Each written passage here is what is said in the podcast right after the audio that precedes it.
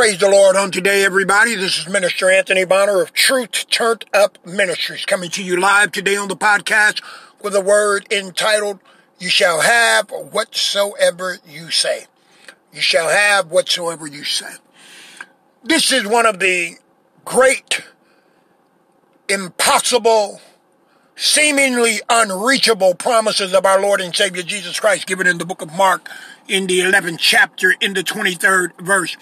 The natural mind and the natural man cannot wrap itself around such an ostentatious and bodacious promise that our Lord and Savior has laid out for those who will come into the family of God, into the kingdom, access the kingdom of heaven and all of its power, all of its promises and all of its, its prudence in this fallen world that we live in on today.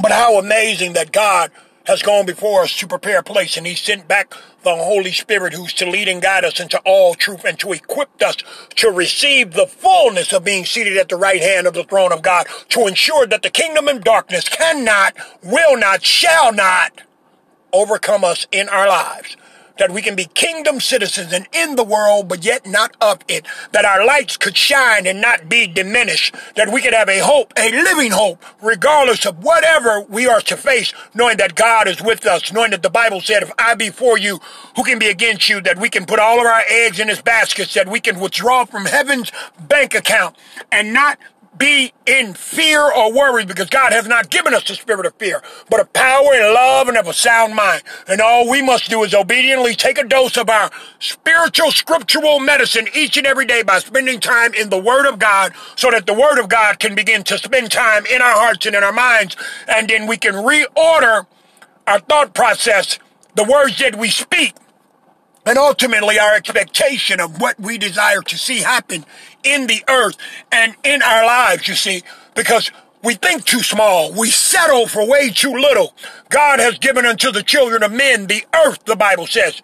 In Psalm 115 and 16, it says, The heaven and the heavens are the Lord's, but the earth has he given unto the children of men. In Psalms 2 and 8, he said, Ask of me, and I will give thee the heathen for thine possession, and the outermost part of the earth for thine inheritance. Hallelujah. We need to be about our Father's business and grow up in spiritual things.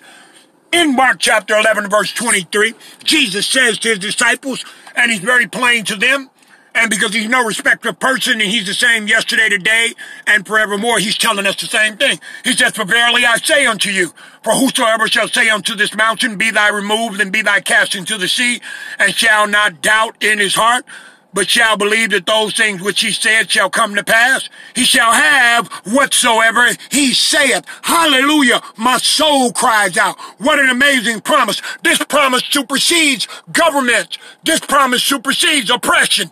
This promise supersedes being broke. This promise supersedes not having an education. This promise supersedes mom and daddy not being there, or if they're there and they're not very good parents. This promise supersedes anything that's outside and contrary to the will of God for my life. This has nothing to do with who my pastor is, what church I belong to, what denomination I'm connected to. This promise supersedes that I did not grow up in church. Neither did Abraham. Hallelujah. In the name of Jesus. Neither did Moses. He grew up in Pharaoh's house. Thank you, Lord.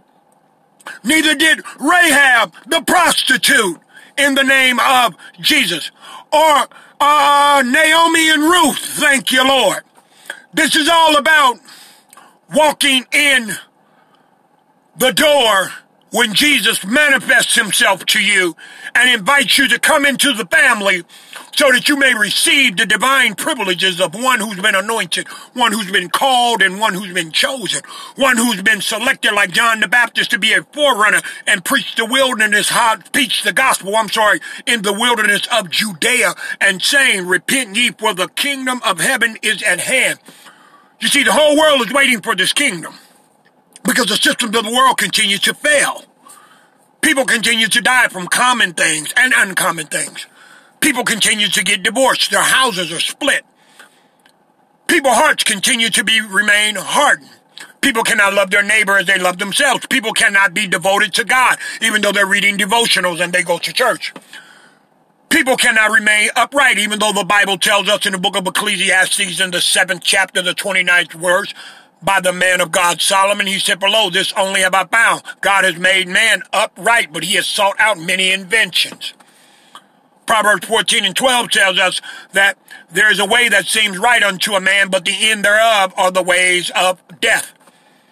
You see, my way of life will be determined by what I speak.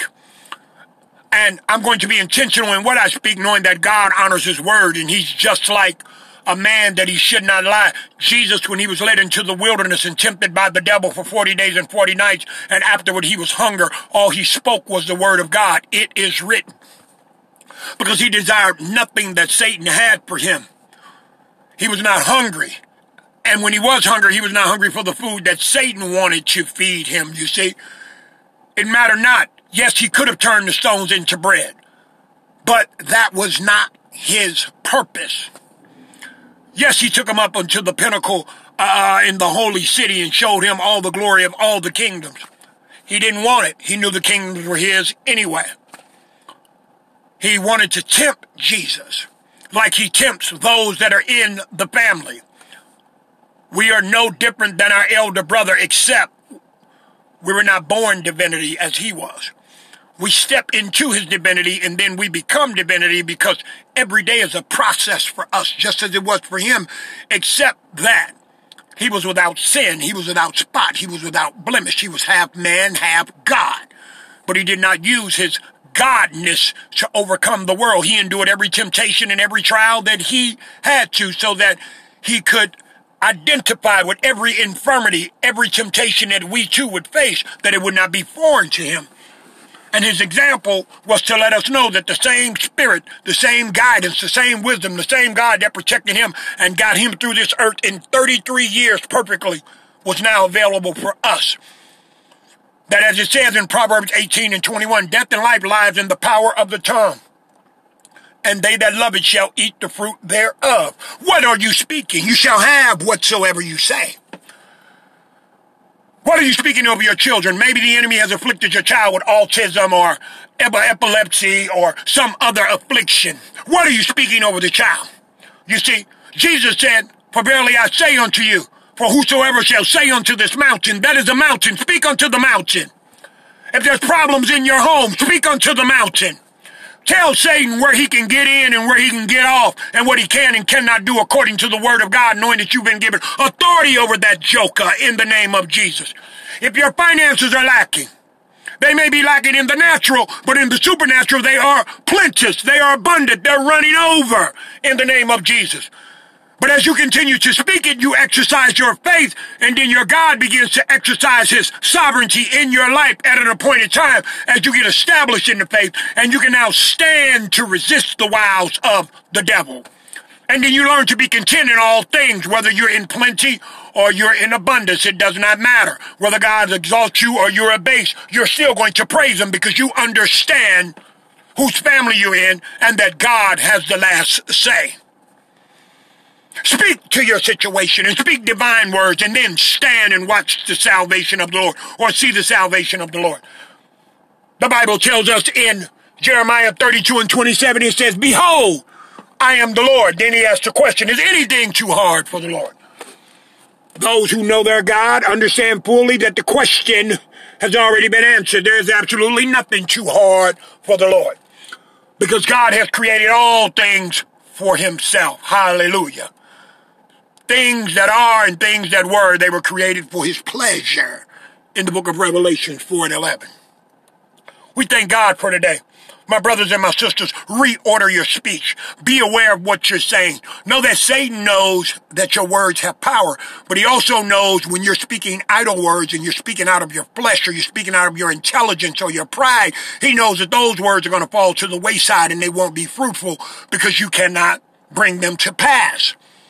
You must speak the divine words of God, which only He can bring to pass at His appointed time, in His appointed manner, because the weapons of our warfare are not carnal, but mighty through God, through the pulling down of strongholds. Hallelujah.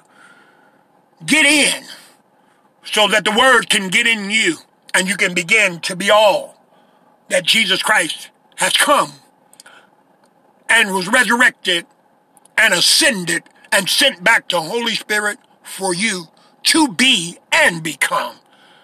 which is more than a conqueror, which is an overcomer, which is a king, which is a priest, which is a royal priesthood, a peculiar people, a holy nation in the name of Jesus. May the good Lord bless you, keep you, and empower you to believe this word, to take hold of it and hold of it and run with it, whether you're in Africa, Asia, Indonesia, Singapore, hallelujah, Germany. I speak to all the nations of the earth because the Bible says that the end shall not come till this gospel shall be preached into all of the world. And this is the good news, knowing that it meets bad news and changes the whole story. Hallelujah. The sun shall rise again in your life. In Jesus' name, amen.